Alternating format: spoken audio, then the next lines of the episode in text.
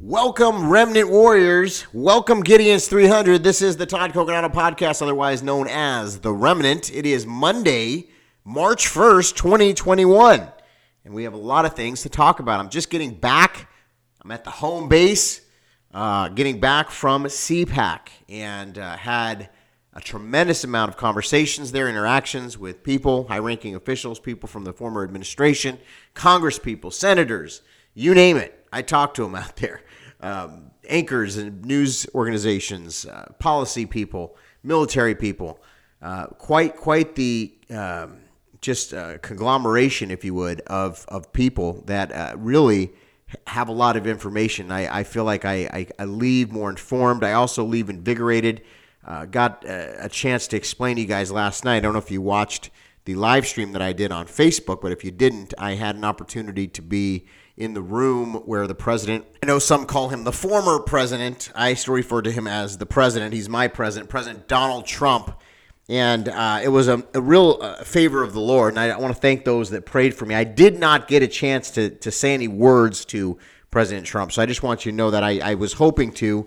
I was hoping to pray for him or do something along those lines. But there was an opportunity for him to pass by where we were, and he was heavily guarded by his Secret Service detail, and there were some people that were with me that I thought would have we got the heads up. I'll give you that. We were in the green room, and we got the heads up that the president was about to be coming, and so I thought, okay, he's going to pop in because I know this president. He always pops in. He always says hello.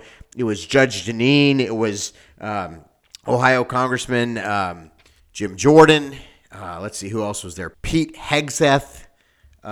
There was Mike Lindell, my friend Amy Will Hite, a couple other people that were in the room, some high, policy people, and KT McFarlane. I mean, it was an all-star group of people. So we really thought we were going to have a few minutes maybe to talk to the president, but because of I think he got there late, and there was like a couple other issues that were going on where he needed to take some pictures with some donors, and by the time that was all done, it was already past the time that he was supposed to go and speak. So then, this was the crazy thing. So then I'm in this green room, and in between the green room, there's like a kitchen area, and you can kind of walk through the kitchen to get into, that's how the president walked in, to get to the back of, where he comes in and makes the entrance. But, I can't make that entrance, and it's just completely, full of Secret Service. So there's no way I'm going to get from the green room, through the kitchen to where the president is, into the hall to watch him. So then I'm thinking, well, how am I? I'm not going to be able to see. I can't believe I'm here, and I'm going to have to watch this on the greens, the back TV there in the green room. Because if you've ever been in a green room, they usually have like a television of the event or the show or wherever you're at. And so, I couldn't watch it on the little TV, but what good would that have been? I was there. I wanted to see it live and be in the room and feel the energy and see the people that were so excited. It was like a Trump rally, So we really needed the favor of God, because once the president had walked by and he was about to enter and make his grand entrance, I'm thinking, oh my goodness, I'm going to miss this. How can I miss this? So Mike Lindell, and he was trying, but I don't think he had necessarily the pull. He's not an elected official, right? But guess who did? Congressman Jim Jordan had the pull to get around the Secret Service. So I went with those guys, and I think there's some media footage of me walking with them. Actually, it's kind of funny. And I'm walking into the hall, and so I'm going in the hall with all these amazing people, and we enter in, and so everybody sees, Jim Jordan, and then they see Mike Lindell, and people just scream. They love that guy. Let me tell you something. He is a hero in our movement, an absolute hero in our movement. And people were running up to him and getting autographs, and it was almost like a mini Trump had entered the room. I mean, I'm not going to put him at the level of the president, but I will tell you, the patriots, the people that came to see President Trump, and the energy, folks, the energy. I know you saw the speech, and maybe some of you were there. I saw a couple of you there. A couple of you had come up to me throughout the conference, and so I know there were some remnant warriors there. And so you know what I'm talking about. But the coolest thing about it all, I mean, people were just so much energy. And when the president came in, it was like people were just so, I mean, there was people tearing up all around. And I understand that feeling, by the way. And I know there's the crowd that are like, oh, you're idolizing Trump. And so I just want to nip that in the bud right now. This is not idolization of President Trump. We are teary-eyed because we understand what this movement stands for. It stands for our Constitution, our religious liberty and freedom. It stands for all the things that Reagan used to talk about America being a shining city on a hill, restoring our nation, turning back to our, the principles and values that our founders wanted us to really live out, which were, our inalienable rights from God. And I want to talk about inalienable rights because I don't think a lot of people understand inalienable rights and what the Constitution actually defined as inalienable rights, rights given by God. And so President Trump was such an encouragement. If you think about his presidency and, in my life, I remember campaigning with him and I didn't personally, I did campaign with him, but, not with him, but, with his campaign in 2016, and when I went to different places and I spoke and, stood for voting your values and many, many events that year. And, the thing for me is that we saw something in him that God had an anointing on his life. We knew there was an anointing there. And at that time, I wasn't really that active. I had worked on, I think, one campaign before, but I wasn't really active politically per se. I had been active in my community and I had been on the radio. But, I wasn't, people now look at me, they think I'm a political guy. I'm not a political guy. I'm a pastor. I pastored for 17 years. I'm not a political guy. People are trying to connect me. The reason why I'm talking about these things is because this is where the battle is raging right now for our nation and the heart of our nation, the future of our nation, and what direction we're going to go.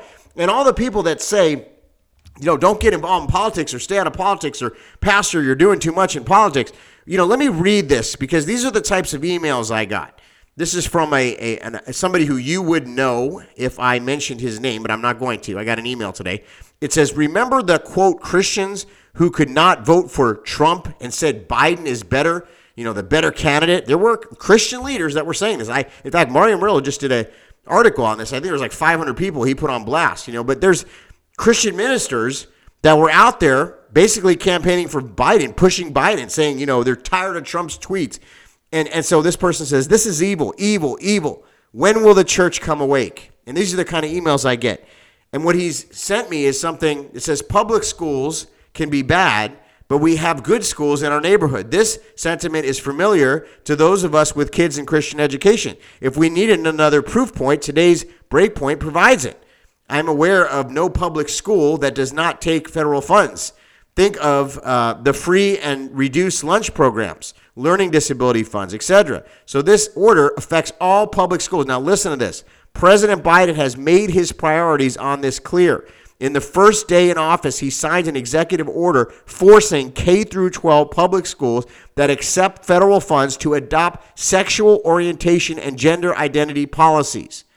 Can you imagine this? This paves the way for ending girls' sports and violating the privacy of bathrooms and locker rooms. And so what they're saying is we cannot allow this curriculum to continue. We have to speak out. We have to get in there as parents. But they said that this would expose elementary-age children to claims such as little girls might be little boys trapped in the wrong body, so-called gender-affirming treatments, including social reinforcement, puberty blockers, and mutilating surgeries will be enforced as the only acceptable course or action for counselors, teachers, physicians, and parents. Folks, let me tell you something. To the person out there that says, Pastor Todd, don't get involved in politics. You can't be in politics. You're too involved in politics. You're too political. Go back to just preaching the Bible. Well, I am preaching the Bible, and I'm also acting out the Bible. The Bible says faith without works is dead. We are living in a country where we are fighting, and a lot of people want to give up that fight, too. That's the other side of it. People are depressed. They're retracting. They're not engaging. I will tell you this. The Democrats, one thing you got to admire. Actually, there's a couple, but I'll give you one. One of the things you got to admire is the minute Trump won, what did they do? They got right back out there and organized and started getting ready for the next election cycle. And that's why we saw the massive fraud and the massive organization in that fraudulent effort. Remember, Joe Biden, we put together the most massive fraud effort in history. Let's play that. Secondly, we're in a situation where we have put together And you guys did it for our the President Obama's administration before this. We have put together, I think, the most extensive and inclusive voter fraud organization in the history of American politics. And what is that? He literally just lays it out and admits it there. I think some of these videos of Biden are just so bizarre, friends. So bizarre. There was a side-by-side for Donald Trump versus Biden and their speeches. I'm going to just play that for you because you got to hear this. Basically, this clip is just a little bit of President Trump's speech at CPAC, and then they're going to split screen, which obviously you can't see, but we're going to play it for you. Joe Biden giving a speech in Texas. And just let's listen to the difference of their two speeches. It's kind of bizarre and crazy at the same time. I think he was getting on a plane. He told me he came in to see me last event. And Representatives Shirley. We take great pride in our country. We teach the truth about history.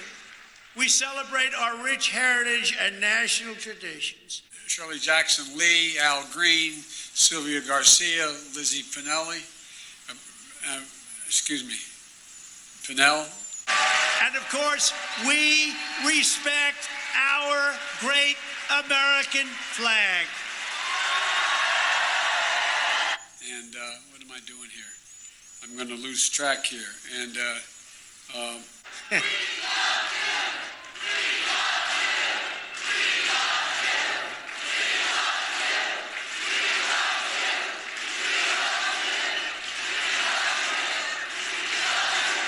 Thank you very much. Thank you very much. So nice. I'm going to tell you, I was there, and I felt the energy in the room. And I've never seen anything like in all my years of politics. This is what I was telling some of the directors at CPAC. You know, I've never seen it in all my years. And there can be amazing politicians and very charismatic politicians. But even with the best politicians, I've never seen anything like what I've seen with Donald Trump. And it's not an idolization. By the way, I did that video exposing that whole thing where the media was saying there's a golden calf for Trump. Yeah, I exposed that. I did a video. Please look at the video. I interviewed the man about the golden calf. It's not a golden calf. There's still a lot of media that people are trying to say there's some golden calf and people are bowing down to it of Trump. Golden Trump statue. And a lot of people ask me about it because people are still believing that there was this golden calf and that people are idolizing Trump. I'm telling you guys, I was there. It's not about Trump. It's about freedom. It's about our Constitution. It's about love of our country. It's about wanting to see restoration in America, which leads to revival, by the way. This awakening is all connected to what I believe is an upcoming revival that's already begun to start. But we're gonna be the ones, the remnant warriors, the 300, we're gonna be the ones that are gonna be lighting those flames of the fire. It's gonna be the Holy Spirit, of course, but we're gonna be the conduit. And we have to understand how to do it. I mentioned with you when I spoke with Mario Murillo a few years ago, it's something that always sticks in my mind, and he told me, and it really, I had to think about it, but he said, "You're not ready for revival." And I was like, what do you mean? Of course I am. I've been talking about revival for years. But as I thought about that, I went back and I realized I wasn't ready for revival at the time because my heart wasn't ready. I didn't understand what new life is. I didn't understand, even though I was living consecrated and I was a Christian, I didn't understand the extent of holiness, purity, righteousness, living out the Word of God, getting rid of all areas of sin in our life to the best of our ability, truly being repentant and ready to walk into what God has called us to do. That's why we're remnant warriors. We don't just say remnant warriors, 300. I mean, we don't just throw that around, friends. We're not just throwing that around. We're saying that because that has meaning to it. Remnant. We are the remnant, holy, consecrated, set apart. And so we're not making an idol of Donald Trump. Anybody that thinks that is just not understanding. We want to see our nation restored, restoration. Nineveh, not Sodom and Gomorrah. That means repentance, turning from sin, walking into the fire of the Holy Spirit of living God, allowing an upper room suddenly to happen in America. But what do we need to do as the church to be ready? Because we need to be ready as the bridegroom. We need to be ready. He comes back for a church without spot nor wrinkle. We can't be depressed. We can't feel like we're just ready to give up. I hear a lot of that. I'm ready to give up. I feel like nothing counts that I do. That's nonsense. That's what the enemy wants you to think. Nothing counts. You're a remnant warrior. God specifically had you live in this time period in our country. That's why we're on this broadcast. We're having a two-way conversation. This isn't just me talking all the time. I don't just talk and do this. Listen, I just got off a plane. I came home to the studio right now. I haven't even got a chance to spend time with my family yet. I'm doing the podcast. That's my level of dedication to you and to the Lord and to this calling. Reason why is because I know how important this calling is for all of us, not just me, all of us. So I want to play a couple of clips from President Trump's speech. These are just like 10 moments that really rocked us all, that we kind of put together here as Donald Trump made this very, very impressive return to the the Conservative Political Action Conference in Orlando this Sunday. The former president teased of a potential 2024 run. He, of course, slammed Joe Biden. He didn't really acknowledge him as president one time. I didn't hear him say President Joe Biden, not one single time. But he did also acknowledge the massive censorship of big tech. He also railed against political adversaries, even in the Republican Party, we call the rhinos, and he did so much more. So here's 10 of the top, I would say, moments of his speech that we all got rocked by being there, that we put together. All right. Administration was going to be bad, but none of us even imagined just how bad they would be and how far left they would go. He never talked about this. We would have those wonderful debates. He would never talk about this. We didn't know what the hell he was talking about, actually.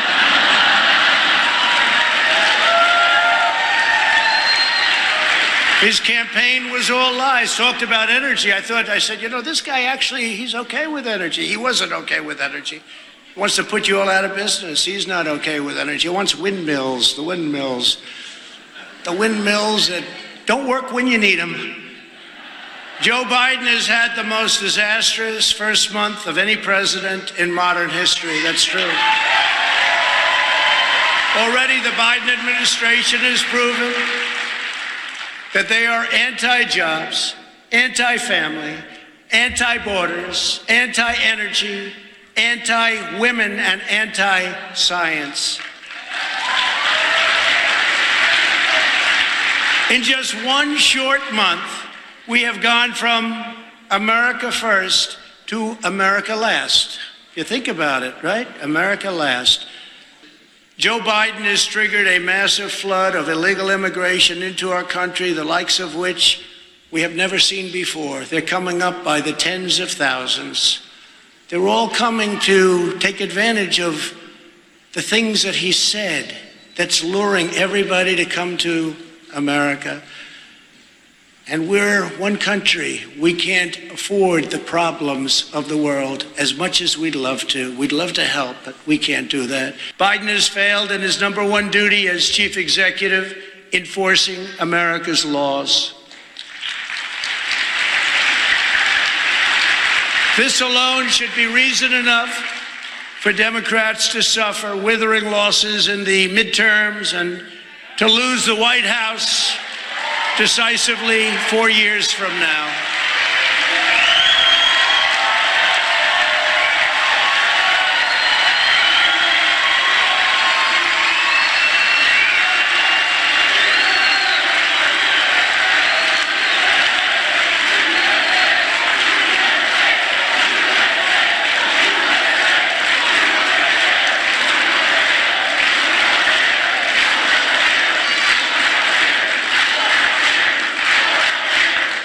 Actually, as you know, they just lost the White House, but it's one of those things.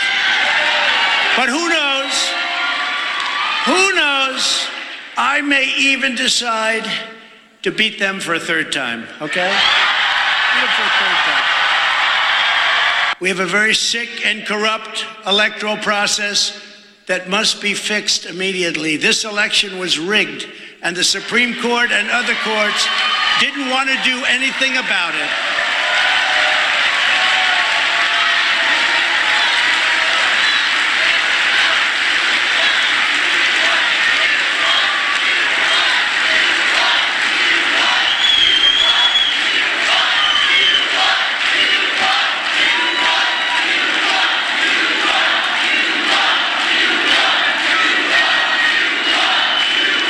We did. If you just take that one element where they didn't go through legislatures, it's illegal. You can't do it. It's in the Constitution. They didn't have the courage, the Supreme Court. They didn't have the courage to act, but instead used process and lack of standing. I was told the President of the United States has no standing. It's my election. It's your election. We have no standing. We had almost 20, if you think of it, we had almost 20 states go into the Supreme Court so that we didn't have a standing problem. They rejected it. They rejected it.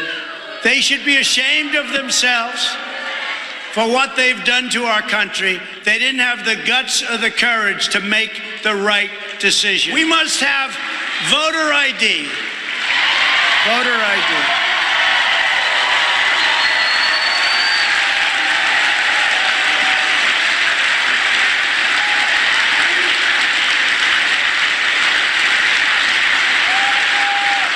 You know, to get into the Democrat National Convention, when they had the convention, you needed voter ID. You needed an ID card. You couldn't get in unless you had an ID. So many people told me you can't get in that place, you need ID. Nobody had ID. You need voter ID. They know that. This is a con job. They're conning everybody. The time has come to break up big tech monopolies and restore fair competition.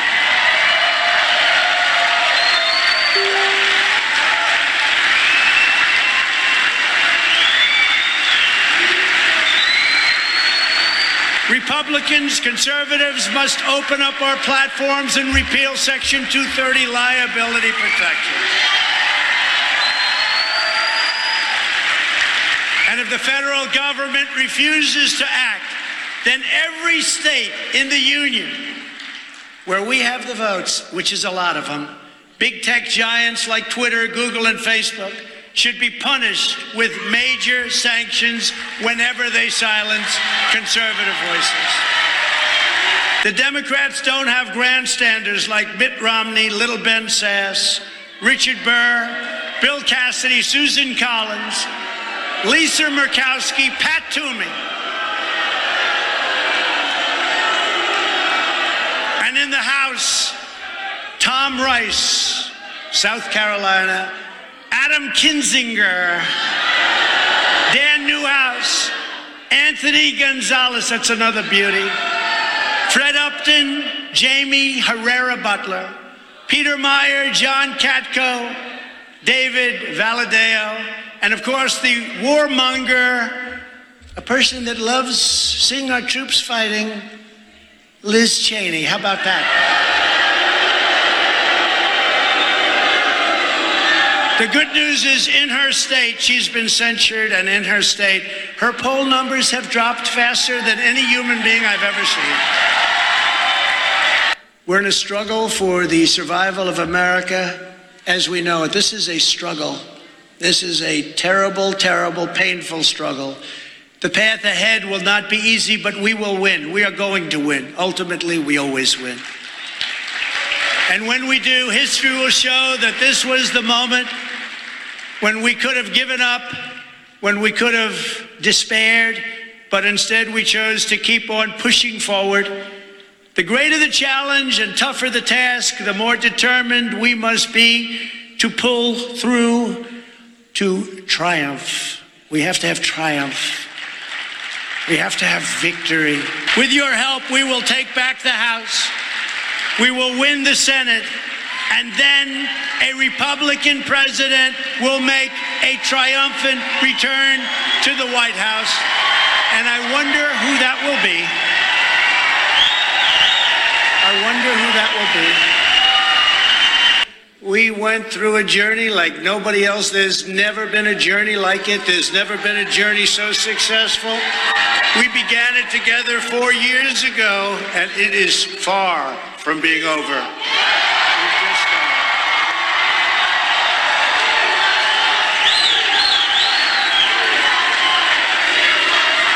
Our movement of proud, hardworking, and you know what this is, the hardest working people, hardworking American patriots, is just getting started.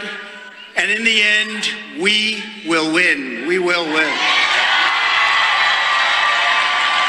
We've been doing a lot of winning. As we gather this week, we're in the middle of a historic struggle for America's future, America's culture, and America's institutions, borders, and most cherished principles. Our security, our prosperity, and our very identity as Americans is at stake, like perhaps at no other time. So no matter how much the Washington establishment and the powerful special interests may want to silence us, let there be no doubt we will be victorious and America will be stronger and greater than ever before. So you can hear the energy there, and it's pretty impressive. I want to talk about the inalienable rights, because I think this is important. I told you guys I'd talk about it. So the American founders argued that people have rights regardless of whether they're able to put them into practice. This is why they call these rights natural. They are part of what it means to be a person. They could be denied, they could be violated, but only under carefully limited circumstances could they be rightfully taken away. Governments were legitimate to the extent of that they protected these rights. Does that make sense? And those that arbitrarily took them away possess no moral authority. This is what we have to understand as we're standing, because this is what the founders in the Declaration of Independence were talking about, that all men are created equal, that they were not ignoring the obvious differences that make people individuals, differences in appearance, of course, personality, aptitude, skills, character. But all men are created equal in the sense that we are all human. We're born with certain inherent, natural, and inalienable rights. And those rights are life, liberty, the pursuit of happiness. The essential equality means that no one born with a natural right to rule over others without their consent, and that governments are obligated to apply the law to everybody equally. So, of course, in order to protect the rights of peaceful people, it could be sometimes necessary to infringe the rights of the aggressors. And the founders understood that criminals who are a threat to safety and property of others, for example, need to be prevented from exercising that right, the right to move about where they please, if they're going to come and attack you, if they're going to steal your property, if they're going to try to destroy. Now, you think about that in the terms of the rioters and the people that just destroyed many cities in our country. They don't have the right to do that. And in order to protect others' rights, those people should be punished. Now, were they punished? No. In many of the cities, the leftists allowed them to roam freely and let them out. They even paid for their bail. But let me put it like this. In other words, a right is one thing, but freedom to exercise is something else. The founders were well read in their history, so they understood that most people in the world could not easily exercise the rights to practice a religion or to keep money they earn. They were proud of the heritage as Englishmen, in keeping with the theme that the British documents of the Magna Carta and the John Locke's second theories of civil government and English Bill of Rights, they approached the task of guaranteeing liberty by limiting government. See, this is the key. Limited government. A government that protects inalienable rights. While the rights are listed in the Declaration of Independence, life, liberty, the pursuit of happiness, were inalienable. The founders understood that individuals are often stopped from exercising them. Indeed, this was the very purpose of the Declaration of Independence, to explain that King George III's violations of the colonists' inalienable rights justified the American Revolution. The founders knew full well that while we are born with rights, we need some protection in order to have the freedom to exercise those rights. This principle helps explain the difference between natural rights and legal rights.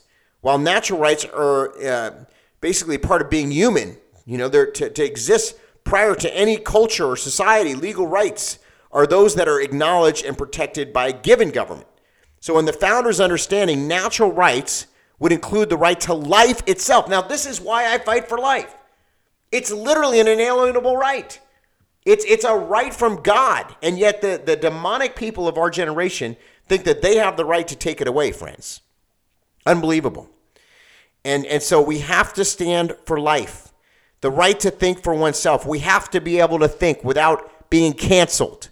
The right to self-defense. We have to have a Second Amendment right to be able to protect our home from people that may come in. Maybe the police can't get here fast enough. We need to be able to defend our property. And the right to keep what we've worked for honestly, without government overreach, without them taking it away. Legal rights would include the right to vote, another violation that the government is overreaching in, taking away our vote. They literally, I mean, gosh, the president was, I give him credit. I was sitting there watching Mike Lindell watch the president. I'm thinking, what is Mike thinking right now? Because he's literally putting his whole business, career, and everything on the line to stand for our voter integrity and to also fight for what happened in 2020. And I was like, I hope President Trump mentions it because Mike is in this battle, and he did. He mentioned a lot. And it is important, the right to vote. We're going to talk about them more this week. But the specific methods by which fair trials are conducted, that's another one. Copyrights and patents, those are all government rights, legal rights. But we're talking about inalienable rights. The founders recognized from reading history as well as from their own experience that governments are often the greatest enemy of individual rights. At the same time, they knew that without a government to restrain them, the people tend to form gangs or rely on families and tribes to protect them. These groups war against one another, and they make exercise of individual rights just as unlikely as under a tyrannical king.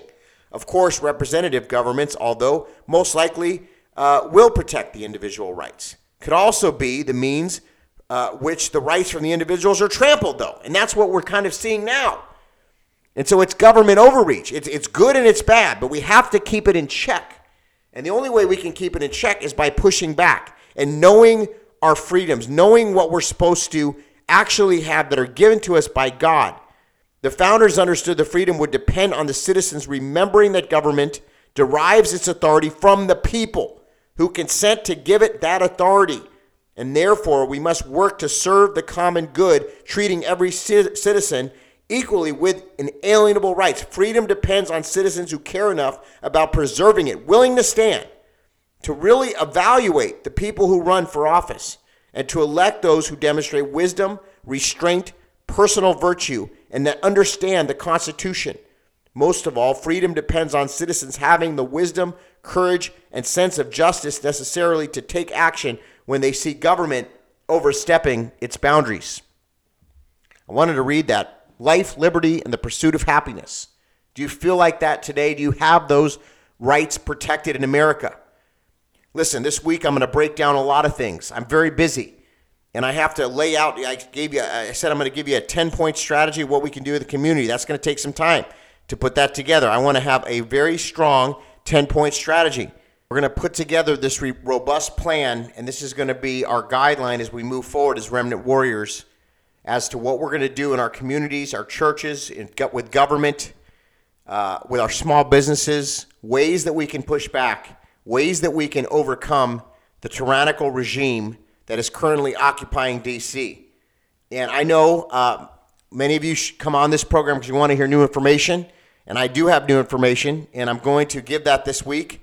But I also have to lay all this out. I thought it was very important that we cover President Trump's speech, because it was a groundbreaking speech, and then we're going to continue to break down some of the things that I think were underlining messages that maybe are not being reported by the mainstream news. But this is going to be a pivotal week. If you're able to listen to all the podcasts, this week I'm going to break down a lot of crucial, key, and important information. And so please tune in, share the videos, share the information with people, let them know what we're up to, and only by you sharing and your support, ToddCoconato.com/give, ToddCoconato.com/give, that we can continue to do the work that we're doing here.